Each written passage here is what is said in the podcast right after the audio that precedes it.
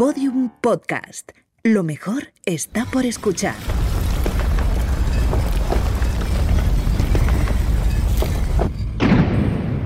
Dentro de la pirámide. Con Nacho Ares. Podium Podcast.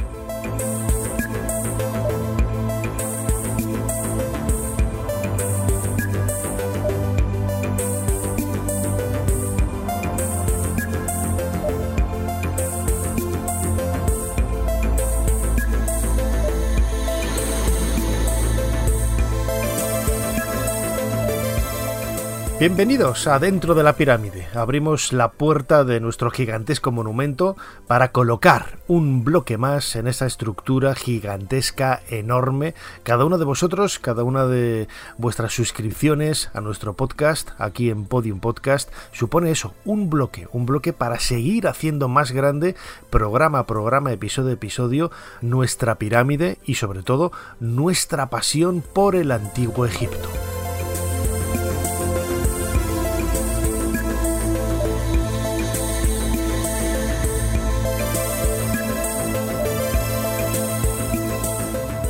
Recordad que nos podéis seguir, además de la plataforma de la aplicación de Podium Podcast, la mejor de todas, pero también lo podéis hacer a través de Spotify, de Evox, de Google Podcast y de prácticamente todas las plataformas de audio.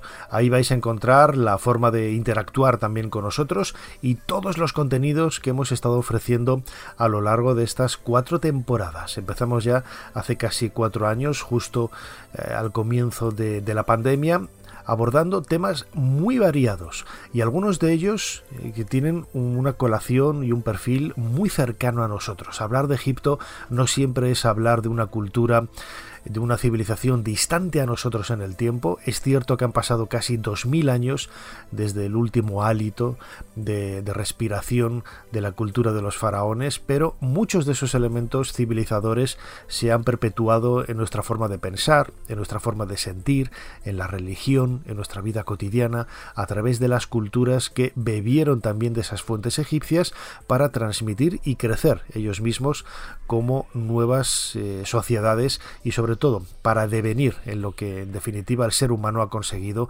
en estos dos últimos milenios.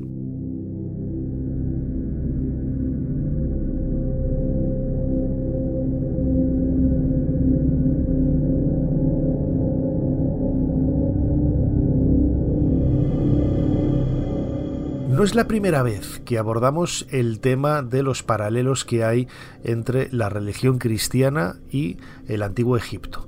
Lo hemos comentado muchas veces. En este programa de hoy, por ejemplo, el cristianismo faraónico, podríamos pensar que ya había cristianos en la época de los faraones, pero no es así. El cristianismo nace, como todos sabemos, a partir de una figura, un judío, Jesús, a partir sobre todo de sus seguidores en el siglo II. Pero bien es cierto que muchos de los elementos que podemos encontrar en esta religión tienen un, eh, un trasfondo absolutamente faraónico. Y esto no significa en absoluto que el cristianismo sea un plagio, sea una copia, en absoluto, porque todas las religiones han hecho siempre lo mismo. Los antiguos egipcios no creo que inventaran el culto al sol.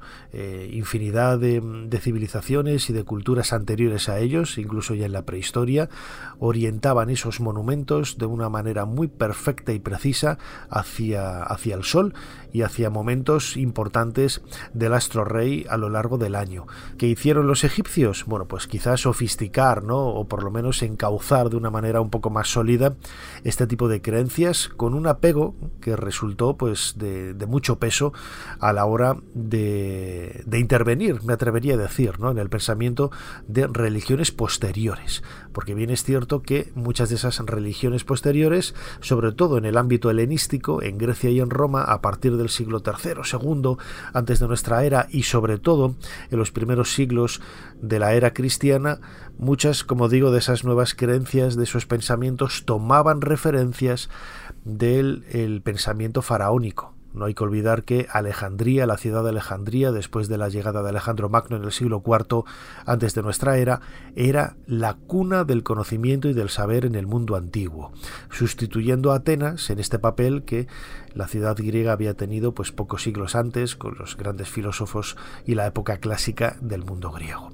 Sin embargo, para nosotros que hemos crecido en una sociedad de, ambiente cristiano en Occidente, hay un momento, hay un momento en la historia de la Biblia, especialmente vamos a centrarnos en el Nuevo Testamento, en concreto en el Evangelio de Mateo, en donde se nos habla en un par de frases de un detalle bastante crucial. Es ese viaje que hizo supuestamente la Sagrada Familia desde Tierra Santa hasta Egipto, huyendo de Herodes. En una dramatización que yo escribí para Ser Historia hace unos años, contábamos de una forma quizás más literal, mejor dicho, más histórica, y dejando un poco de lado esa tradición bíblica del nacimiento de Jesús en, Belén, seguramente nació en, Nazaret, lo de Belén es una adscripción quizás para dar por buena la profecía que antaño decía que el Mesías iba a nacer en, en, esta ciudad, pero lo importante es el hecho ¿no? que se cuenta en, el Nuevo Testamento, en el Evangelio de Mateo, de ese viaje, ese viaje espectacular en definitiva, porque de él van a hacer gran parte de nuestra propia tradición. José no sabía qué pensar. La situación le superaba. ¿Cómo podía entender que unos magos venidos de un lejano país trajeran a su casa aquellos ricos presentes? Con su trabajo de carpintero tenían más que suficiente como para vivir de forma acomodada. Pensó que lo mejor sería compartirlo con los más necesitados. Pero al poco de marchar la comitiva de magos y pastores, llegaron las primeras malas noticias. José, María, Llegan terribles noticias del Palacio de Jerusalén. Jacobo, el hijo del cestero, me ha contado que Herodes ha conocido la noticia del nacimiento del nuevo Mesías. Teme que se creen turbas en su contra. Los celos y las envidias vuelven a triunfar en la tierra de Judá. Debemos andar con cuidado. Peor que eso, José. ¿Qué quieres decir, Ruth? Explícate. Esta mañana ha llegado la terrible noticia de que Herodes ha decidido ir registrando casa por casa en busca de los recién nacidos. Sus soldados se llevan a todos los menores de dos años y son aniquilados junto a una de las puertas de la ciudad. Eso es terrible. Ese Herodes es un loco. ¿Qué vamos a hacer con Jesús? No queda otra opción que huir. Pero estás segura de lo que dices. Totalmente. Los soldados y las autoridades de Roma no ponen ningún tipo de objeción a las locuras de Herodes. José, ¿qué sucede? ¿Por qué estás callado? Mi sueño tenía razón. ¿De qué sueño hablas? Hace dos días soñé con un extraño personaje. Era un joven afable, de aspecto bondadoso. Me anunció lo que ahora está sucediendo. ¿Por qué no me lo dijiste? No le di más importancia. Creí que era una simple pesadilla. Debemos huir cuanto antes. Al caer la noche saldremos hacia Egipto. No tenemos otra solución. Mi hermano conoce a los guardas de la puerta meridional de Nazaret. Es la más cercana a nuestra casa nos dejarán abandonar la ciudad sin problemas.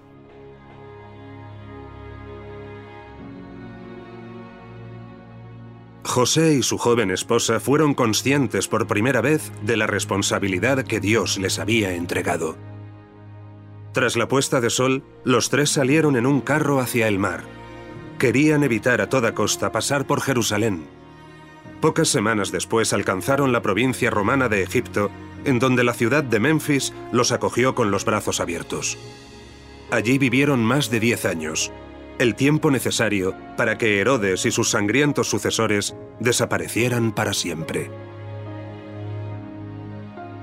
Siendo muy anciano, el carpintero contó este suceso a mi padre, Mateo, uno de los seguidores de Jesús. Él conoció al maestro y a sus padres, María y José. Yo no tengo por qué dudar de la certeza de esta historia, y como tal ahora la pongo por escrito sobre este modesto papiro, junto a la misma casa en donde nació Jesús, aquí en Nazaret, con la esperanza de que alguien lo encuentre algún día.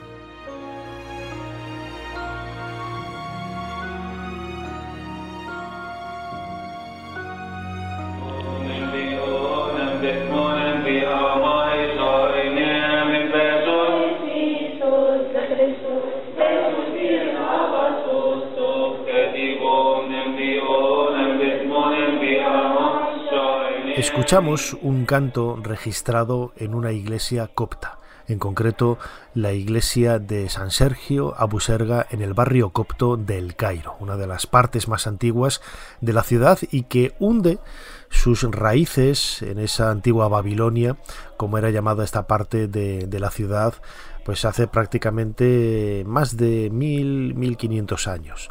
En este emplazamiento es donde empiezan a surgir las primeras comunidades en esta ciudad, muy cerquita de lo que antaño era Memphis, comunidades cristianas. La, iglesia cristiana ortodoxa copta nace como tal en Alejandría, con una tradición muy parecida, una leyenda, habría que decir, muy parecida a la que nosotros tenemos en España, con la llegada de Santiago. Ellos eh, adscriben la presencia de San Marcos en algún momento en ese siglo I para evangelizar y fundar la iglesia de Alejandría. Sin embargo, no hay una sola evidencia histórica que así lo demuestre. Son todo tradiciones que comienzan mucho tiempo después. Las primeras menciones de San Marcos eh, comienzan mucho tiempo después, en el siglo IV. Y las primeras eh, menciones de, de anacoretas, de cristianos coptos en en cuevas, a lo largo del desierto en Egipto, desgraciadamente no mencionan en ningún caso la presencia de San Marcos, lo que hace precisamente sospechar que todo no es más que una leyenda que surge a partir del testimonio de un obispo en el siglo IV, en el 300 y pico de nuestra era.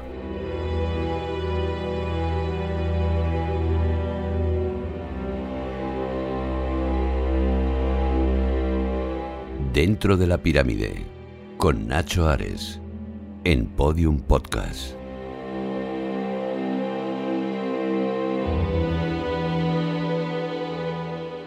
Lo que nadie puede negar es que los herederos directos, podríamos decirlo así, de los antiguos pobladores del Valle del Nilo en la época de los faraones son precisamente los coptos los cristianos que viven en Egipto. Es cierto que con la invasión árabe y la implantación del Islam, de la religión en el siglo VII, hubo una mezcla muy grande, pero podemos decir que los cristianos coptos han mantenido, ¿no? quizá esa pureza entre comillas, ¿no? con todas las comillas del mundo, que no se me entienda nada, nada distinto, a, ese, a ese pueblo faraónico anterior. Y no solamente desde el punto de vista quizás del aspecto físico, podríamos decirlo así, sino también de muchos elementos culturales.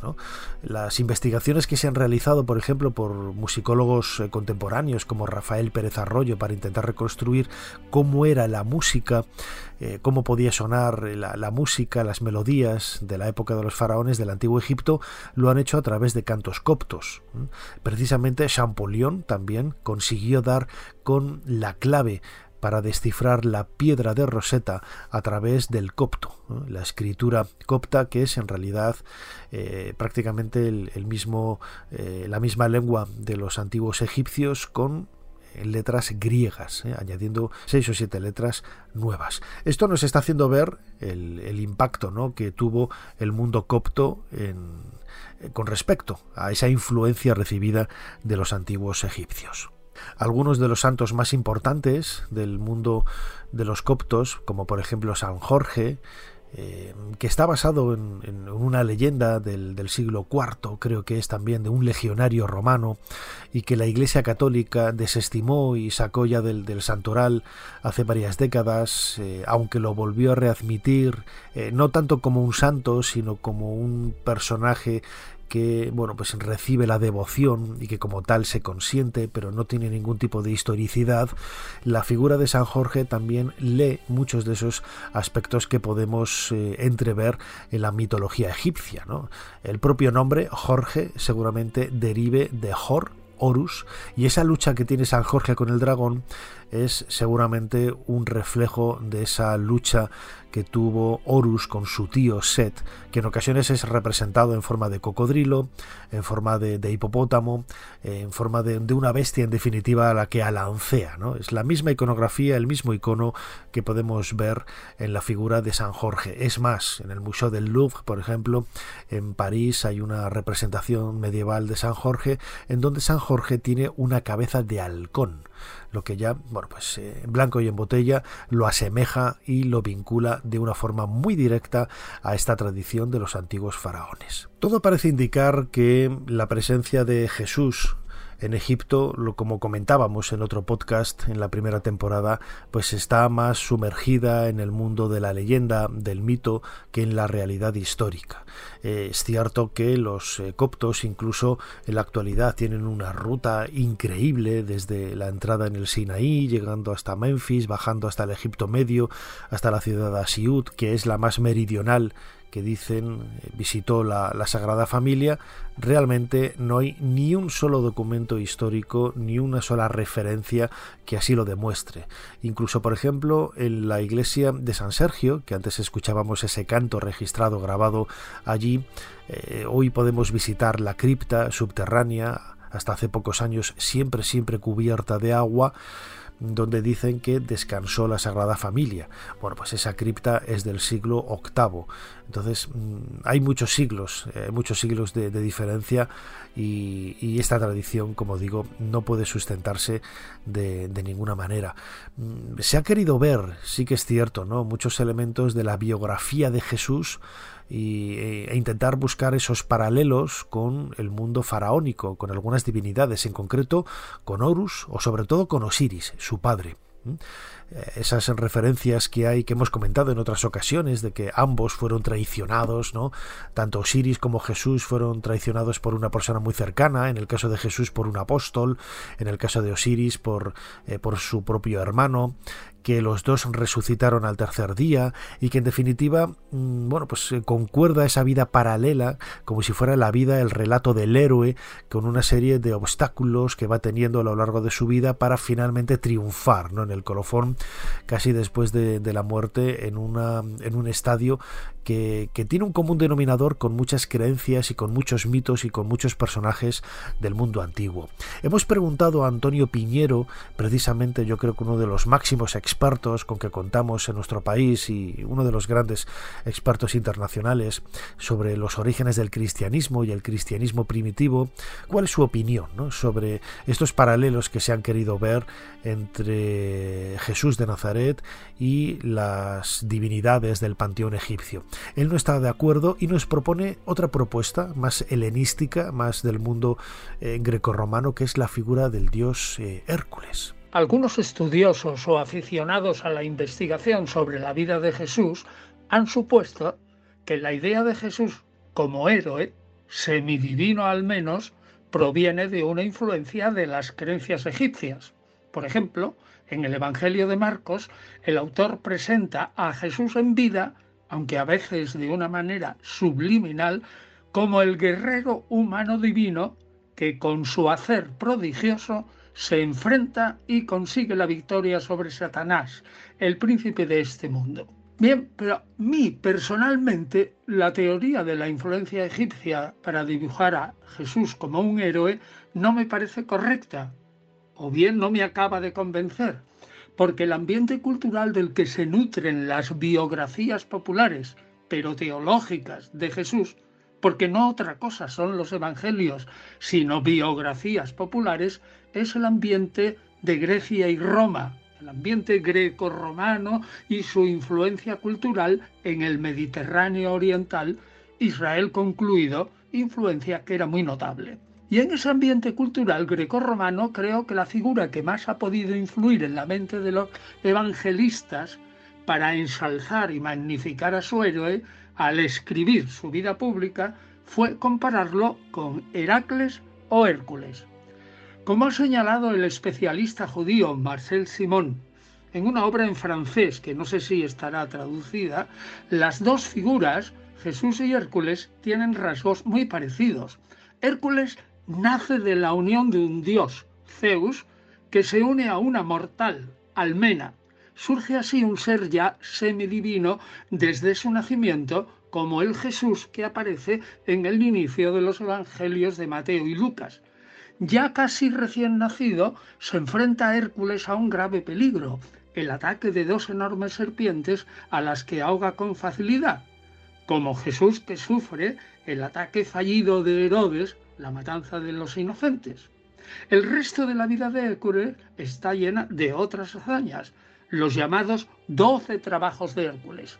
Estos trabajos se corresponden con la vida azarosa de Jesús, perseguida por Herodes Antipas, que ya había asesinado a su maestro Juan Bautista, y por otros enemigos, los sacerdotes de Jerusalén. Aparte de una vida trabajosa, Hércules realiza otras proezas. Por ejemplo, luchar y vencer a los gigantes, al igual que Jesús, que derrota al mismísimo Satanás con sus exorcismos.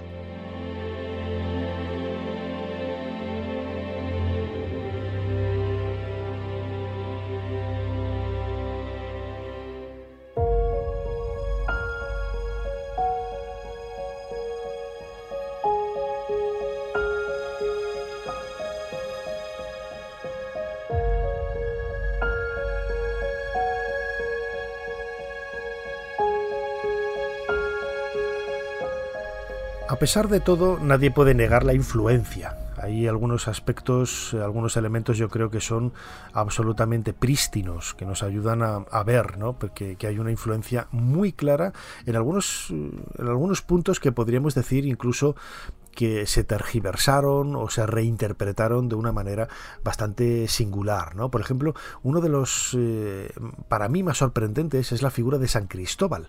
San Cristóbal, según la tradición, era un gigante de una, de una tribu de cinocéfalos, es decir, tenían cabeza de, de perro y lo solemos eh, ver, lo solemos encontrar representado llevando en los hombros al niño Jesús, eh, ayudándole a cruzar esas aguas del, del, más allá, del mundo funerario, del mundo de la muerte.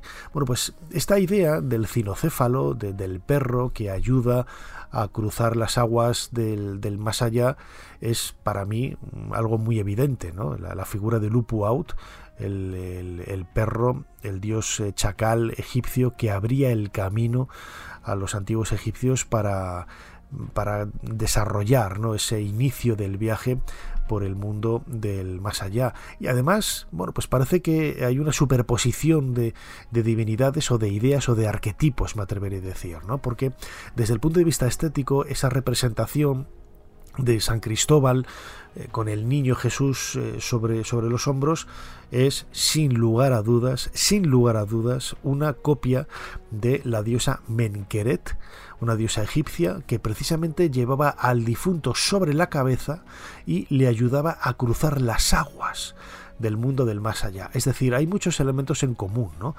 Que, nos está haciendo ver que precisamente eh, no voy a decir que los cristianos copiaran descaradamente de los egipcios, se vieron influidos, porque insisto, lo que decía al principio, no creo que tampoco los egipcios fueran los ideólogos y los creadores de muchas de estas ideas. Ellos quizás eh, pueden tener la virtud de haber sido los primeros en ponerlos por escrito, pero no creo que ellos fueran los ideólogos o los que crearan, mejor dicho, estos mitos.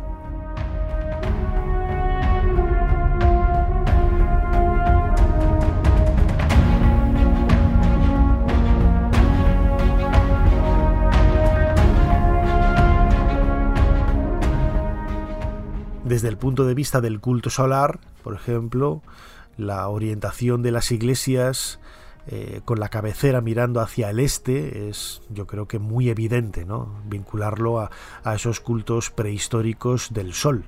El sacerdote hasta hace pocas décadas daba la espalda a, a los feligreses mirando hacia el sol naciente. Es decir, es una proyección de ese texto que leemos en el Evangelio de San Juan cuando Jesús dice yo soy la luz del mundo, es decir, haciendo acopio de toda esa tradición milenaria del culto solar que no solamente vemos en Egipto, sino que lo vemos también en otras, eh, en otras culturas y en otras religiones de, la prehistoria o del mundo antiguo. Esa orientación hacia el este, por ejemplo, lo vemos en muchos dólmenes y en muchos monumentos eh, prehistóricos. Pero quizás en el caso de las iglesias, eh, la orientación este-oeste del, eje principal eh, nos tiene que hacer ver pues quizás una influencia más cercana a la cultura del Valle del Nilo. En la cabecera está el este, por donde sale el sol, y por donde entra el feligrés es por el oeste. Es como si estuviera haciendo ese viaje inverso desde el punto donde se pone el sol hacia el punto por donde sale, para renacer hacia, una nueva vida. No es casual tampoco que, por ejemplo, en las eh, muchas catedrales románicas o góticas encontremos precisamente en esa fachada occidental la escena del juicio y el pesaje del alma que es también una transcripción casi directa de ese pasaje 125 del libro de los muertos, en donde el difunto es eh, recibido en el salón del reino de Osiris y su corazón es pesado para comprobar si está cargado o no de pecados y puede continuar ese viaje hacia el más allá. Uno de los investigadores que más eh, ha trabajado el vínculo existente entre los orígenes del cristianismo y Egipto es Yogari Pujol. Yogari Pujol y su esposa Claude Brigitte, eh, dos personas fantásticas desde el punto de vista humano. Yo tuve la oportunidad de conocerlos hace, hace pocos meses en Zaragoza, en un congreso internacional o cultura organizado por mi buen amigo Javier Sierra. Y la verdad es que yo había leído el libro de, de Claude Brigitte, eh, en donde buscaba todos esos paralelos, ¿no? De Jesús eh, tres mil años antes de Cristo es el título del, del, libro, un título maravilloso para ver todos esos paralelos que hay entre el cristianismo y el mundo faraónico. Yogari Puyol tiene una teoría bastante sugerente que dice que el cristianismo es una copia del culto a Serapis al culto egipcio, al dios Serapis, que tiene una proliferación y un empaque especial, sobre todo a partir del sí, del siglo IV, III antes de Cristo. La mayor parte de los enterramientos de Serapis que hoy conservamos en el Serapeum de Saqqara pertenecen a esta época y no deja de ser curioso. Vamos a escucharle en un fragmento a Yogari Pujol, teólogo, doctor, eh, investigador, eh, yo creo que uno de los mejores y más singulares que hay, ¿no? Por las propuestas que hace para, para, intentar explicar los orígenes del cristianismo. En un fragmento, como digo, de esa conferencia que dio en Zaragoza, en el Congreso Internacional de Ocultura de, Javier Sierra, hablando de esos paralelos que hay entre documentos egipcios y el cristianismo. Hay otro cuento que es el cuento de Sembe 1. El cuento de Sembe 1, pues entonces, ¿qué ocurre allí? con ese cuento que es también en la misma línea de, del otro, complementario. ¿Qué ocurre? Pues eso, aquí que habla, es el poder del libro de la vida, es el libro de Todd. Y el libro de, y el Evangelio, pues habla también de eso, del poder, o sea, el poder de Jesús. Y fíjense bien que el buen samaritano, eso que nosotros leemos en Lucas 10, está, va siguiendo el mismo esquema. Tan cerca, tan cerca es el protagonista de, ese, es el hijo del faraón. ¿Qué es lo que quiere? El hijo del faraón lo que quiere es tener el libro mágico de Tod. Cuando los dioses se fueron, Tod dejó el libro mágico. El libro estaba ¿dónde? En el Nilo, en, dentro de seis cofres. En el Apocalipsis habla de los siete sellos, copiado exactamente. Pero en fin, muy bien. Entonces ese, el, el, cuento ese de, de Sedme 1 es la historia de ese faraón, de eso de hijo del faraón. Y entonces, pues, ¿qué le ocurrió? Él se fue con la familia y cuando él pudo tener, obtener en el Nilo el libro mágico, evidentemente que tuvo la ira del dios y su mujer se murió su hijo y su mujer y luego él. Y entonces esto es precisamente lo que leemos en, fíjense bien, un hombre bajaba de Jerusalén a Jericó, allí es de Coptos a Memphis, herido de muerte, y un sacerdote y unos levitas pasaron de largo. ¿Por qué pasaron de largo en el cuento egipcio? Porque evidentemente que como traía consigo, se había quedado mm, eh, en el barco del rey, en el barco del faraón, era el hijo, pues entonces mm, quedó fulminado, pero mm, con, el, con el libro y quedó en el áncora. y, entonces bajaba hacia Memphis. Muy bien, pues entonces, eh, cuando llegó cerca del faraón, los sacerdotes y el, faraón, buen hombre, dijo, ah, cogerlo. No, no, no, no, no, no le toquéis, porque está con el libro sagrado. Y ha habido dos muertes, tres. O sea, ha habido ya la muerte del hijo, la muerte de, de la madre, la muerte de él. Y los sacerdotes egipcios dijeron, no toquéis, no hay que tocarlo. Y aquí, precisamente en el buen samaritano, exactamente igual, pues pasaron de largo.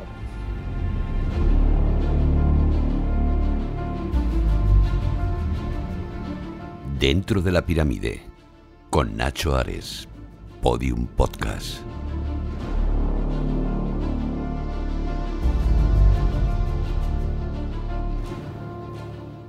La historia de Sedne en sus dos vertientes tiene dos papiros, los dos se conservan en el Museo Británico de Londres, es absolutamente mm, increíble.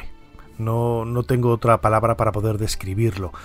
Es cierto que quizás eh, tampoco hay que echar las campanas al vuelo, ¿no? porque es un texto del siglo II, III de nuestra era, es casi contemporáneo del nacimiento de, del cristianismo, no de Cristo, del cristianismo, aunque es fácil pensar que se trata de un relato mucho más antiguo de la tradición faraónica del que solamente por desgracia hemos heredado este, este documento, esta copia de, de hace apenas 1800 años, ¿no? del siglo II o III. Y digo que es increíble porque cuenta con algunos ejemplos que, realmente podemos traspolar ¿no? a la biografía de Jesús. Eh, la historia de ese niño que aparece eh, reflejada en el, en el papiro, que llega al templo y empieza a hablar con elocuencia de, de aspectos de la religión, etcétera, con 12 años o 13 años, da la misma edad que la tradición da a Jesús cuando visita el templo siendo un crío y comienza a hablar con esa vehemencia y esa elocuencia de, la religión, bueno, pues podemos ver un paralelo bastante, bastante claro, ¿no? Mm, en muchos aspectos de la literatura egipcia tienen sus reflejos en, en los textos del Nuevo Testamento y del Antiguo Testamento también, ¿no? En el caso, por ejemplo, de las máximas de Tajotep, eh, podemos ver muchas de ellas, las máximas de Tajotep son prácticamente del reino antiguo, estamos hacia el 2300, 2400 antes de, nuestra era. Muchas de esas máximas morales las podemos encontrar en boca de Jesús. Bueno, pues eh, que es una influencia, desde luego, desde luego, que todo, todo se puede explicar todo el nacimiento del cristianismo, se puede explicar con, textos egipcios, yo tampoco lo creo así, ¿no? Porque hay que pensar que a veces nos olvidamos, no solamente sé que comentaba antes, de que los egipcios, bueno, tienen la virtud de ser los primeros que lo pusieron por escrito, pero no sabemos quién lo pudo haber ideado o creado anteriormente. Pero en todo el orbe de, ese momento de Mesopotamia, de Oriente Próximo, del norte de África, en, el, en ese tramo más eh, oriental del Mediterráneo, vamos a ver muchos elementos comunes eh, de, religiones, de, pensamientos, incluso de, estética. ¿no? Mucho, muchas veces la gente me pregunta, ¿y por qué los egipcios representaban de perfil a las personas? Digo, bueno, pues igual que los sumerios, igual que los asirios, igual que los persas, igual que el arte primitivo griego, siempre se representaba de perfil. Era algo común en ese Mediterráneo oriental y bueno, pues quizás nosotros pensamos únicamente en el mundo egipcio porque es el referente más espectacular, más cercano a nosotros, el que más nos llena y el que más nos llega al corazón. Pero hubo muchos otros que pensaban y representaban de la misma forma. Por eso que quizás puede resultar un poco arriesgado, ¿no? Decir que eh, todo el cristianismo está sustentado en el culto a Serapis, en ese culto que ayuda también con esa idea del renacer en el mes allá que por primera vez incorpora el cristianismo.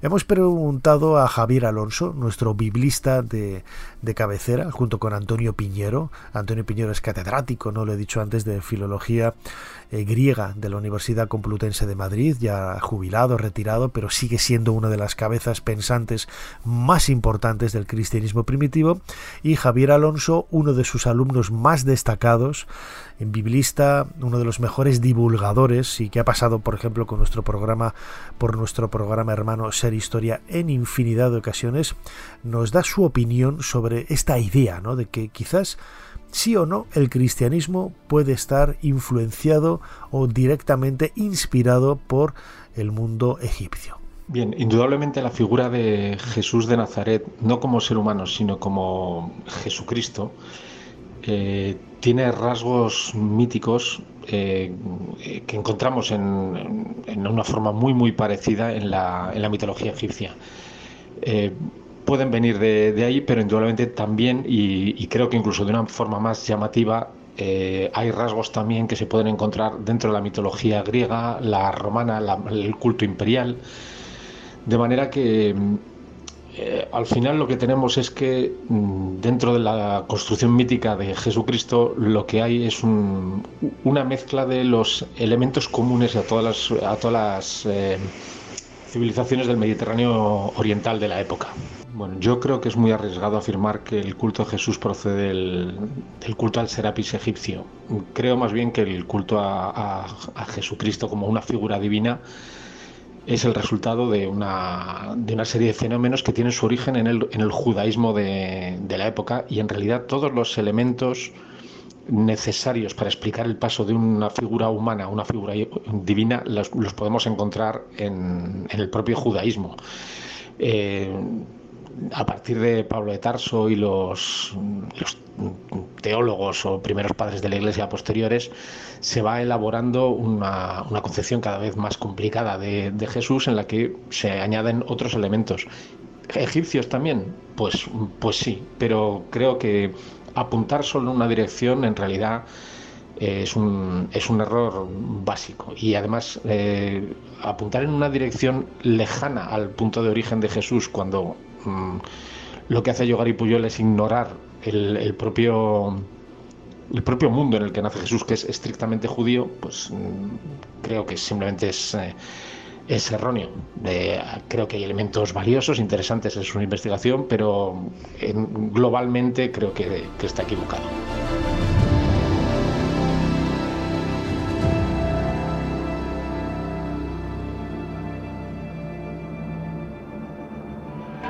وكان لظهور طيف السيدة العذراء فوق قباب كنيستها بالزيتون أثر كبير في قلوب الناس. وها نحن نستمع إلى نيافة الأنبا إغريغوريوس المتحدث الرسمي باسم قداسة البابا كيرلس السادس يعلق على هذه الظاهرة. Escuchamos de fondo un fragmento de la televisión egipcia en donde se hace eco de uno de los fenómenos más insólitos, más extraños de los últimos 50 años, las apariciones de la Virgen María en Zaitum, una pequeña iglesia del Cairo, que luego tuvo como referencia otras, otras iglesias a lo largo y ancho de, Egipto.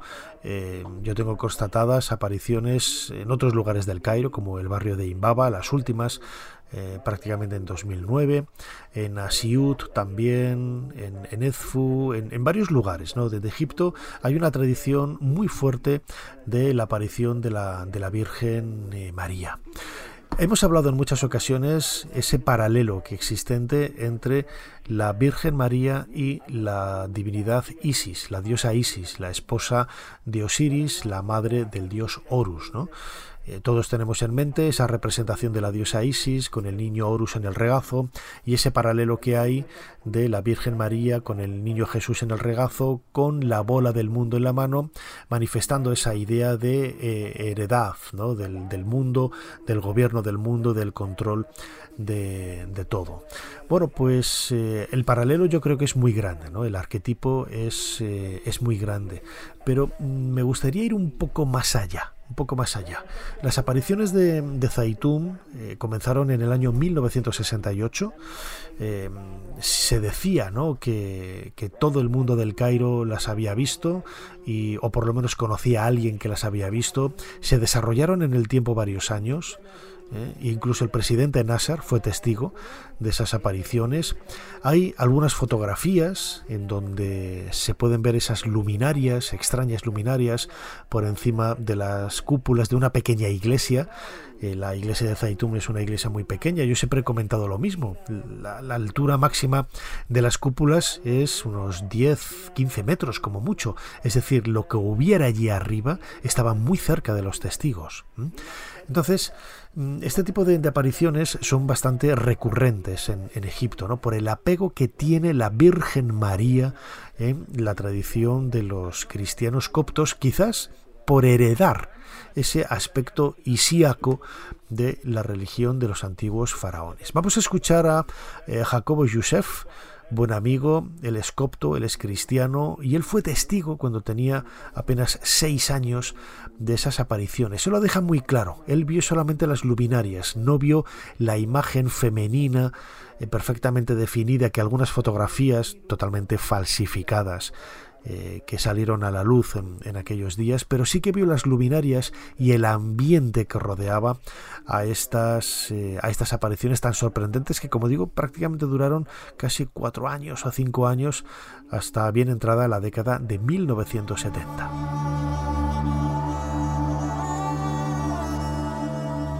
Bueno, en el 1968 yo tuve seis años. Yo me acuerdo que mi madre tenía una enfermedad eh, en la pierna, casi que no podía andar. Y luego nos han dicho que la Virgen aparecía en el Saitún. Y como yo vivía en el Fayún, que es un oasis cerca del Cairo, pues mi padre contrató un carro y hemos venido un coche y hemos venido al Cairo. Y según lo me acuerdo que mucha gente estaba gritando la Virgen, la Virgen, pero yo realmente todo lo que he visto ha sido cruces eh, de luces y palomas de luces.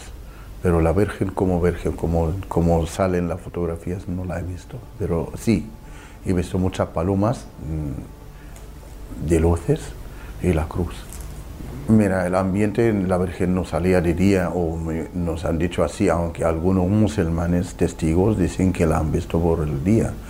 Pero yo por la noche, eh, según lo me acuerdo, que había muchísima gente en ese tiempo, muchísima gente de todas las nacionalidades, porque yo me acuerdo que una que hablaba raro porque no sabía idiomas, entonces me decía, toma, y me dio un mango porque ha sido en este tiempo, abril, y me sorprendió que en Egipto no hay mango en abril. Y resulta que es una extranjera que estaba al lado esperando hasta que aparece la Virgen. Y las litanias y los himnos y todo el mundo estaba cantando eh, canto religioso. Eh, había muchísima gente y la mayoría vienen para ver y eh, más curiosidad que necesidad, pero mi madre ha venido por necesidad. Y no sé qué es milagro o casualidad que se ha vuelto y podía andar sin bastón.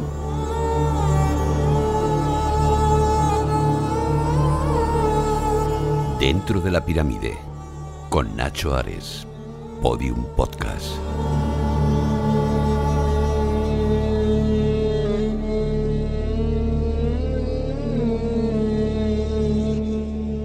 Muchos os estaréis preguntando qué tiene que ver las apariciones de la Virgen María en diferentes lugares de Egipto con la tradición faraónica o ese elemento del cristianismo faraónico, ¿no? que da un poco de título a este podcast de dentro de la pirámide y más allá ¿no? de, la figura de la iconografía tradicional de, de, la Virgen María tan parecida a la de la diosa Isis. Bueno, pues hay algunos aspectos que para mí mm, pueden resultar hasta conmovedores, ¿no? Porque la proyección del arquetipo, de la idea de, la Virgen María y su relación no solamente con Isis, sino con otras divinidades egipcias, porque en definitiva Isis, en la época en la que nace el cristianismo, aglutina infinidad de otras divinidades como la diosa Nut, la diosa Hathor, eh, la diosa Bastet, eh, diosas madre protectoras que están dando alimento, están protegiendo y están cuidando ¿no?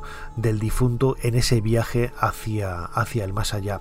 Isis, como digo, aglutina todo ese arquetipo, todo ese conjunto de, ideas que estas divinidades egipcias habían desarrollado a lo largo de prácticamente tres milenios, tres mil años en, la historia de los faraones.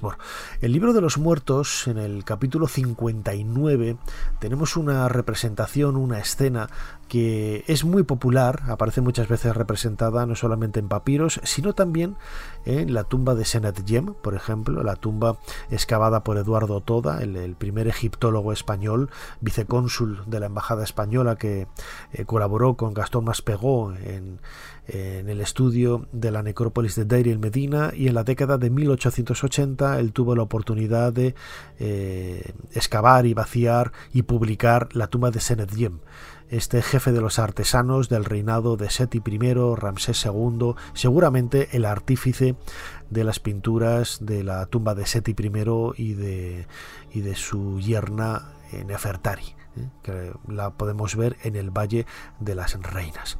Bueno, pues en la techumbre de la cámara funeraria de Senedjem hay varias escenas del libro de los muertos, pero yo quiero hacer hincapié en una que es la que está en la, en la pared, eh, bueno, en la parte norte de, de la bóveda, de la pequeña bóveda que cubre esta cámara funeraria de Senediem. Vemos a el propio Senediem junto con su esposa de rodillas presentando sus respetos, adoraciones a una divinidad que es la diosa Nut que les está ofreciendo un eh, una bandeja con todo tipo de alimentos para que puedan nutrirse en ese viaje hacia el más allá. Lo que llama la atención es dónde y cómo está la diosa Nut. La diosa Nut aparece fundida en la copa de un árbol, en este caso un sicomoro, un árbol también identificado con ese simbolismo mágico de ese viaje hacia el más allá. La idea de la diosa Nut en la copa del árbol a mí me recuerda mucho a ese concepto de las apariciones marianas características en donde la Virgen se aparece en la copa de un árbol. Yo creo que el paralelo es bastante grande. No sabemos cuándo se dio el paso, cuándo se eh, representó, pero quizás es un arquetipo que está acalado en, en la mentalidad del, ser humano y bueno pues a través de la historia de la cristiandad eh, tenemos infinidad de referencias de apariciones marianas supuestas apariciones marianas vienen en montañas en cuevas en árboles la diosa Ator por ejemplo eh, también se representaba en una saliendo de una montaña eh, saliendo de, de, la tumba como si fuera en la cueva en donde vive el, el difunto ¿no? todos estos paralelos nos están haciendo ver que realmente se aglutina una serie de ideas que se proyectan y se reducen y se aglomeran de una forma sólida y consolidada en el aspecto mariano que hoy entendemos como las apariciones de, de la Virgen. Estoy convencido, yo estoy convencido que esa idea de la aparición de la Virgen en una cueva viene de la salida de la cámara funeraria de, la diosa Ator, esa aparición de la Virgen en un árbol viene precisamente de esa diosa Nut eh, dando alimentos sobre la copa del árbol del sicomoro. Insisto, muchos, demasiados quizás paralelos y elementos parecidos que no encontramos con otras religiones del mundo, pero que sí que podemos ver en la historia de la religión del antiguo Egipto y que como hemos descubierto en este podcast, tiene quizás más elementos en común con nosotros de lo que habíamos pensado nunca.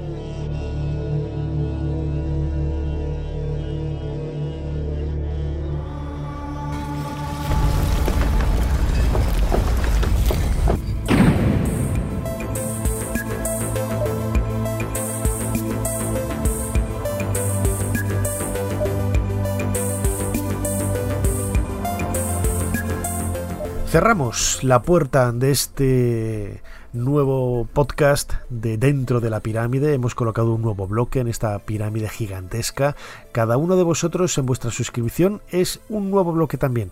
Recordad que tenemos eh, un canal de YouTube hermano dentro de la pirámide en donde vais a poder ver en imágenes muchos de los temas que he tratado en este, en este nuevo podcast dedicado a esos orígenes del cristianismo con elementos paralelos, eh, similares, cuando no iguales, a la religión egipcia. Como siempre, muchísimas gracias a todos por estar ahí. Nos seguimos escuchando aquí en Dentro de la Pirámide en Podium Podcast y nos despedimos hasta el próximo programa. Hasta pronto.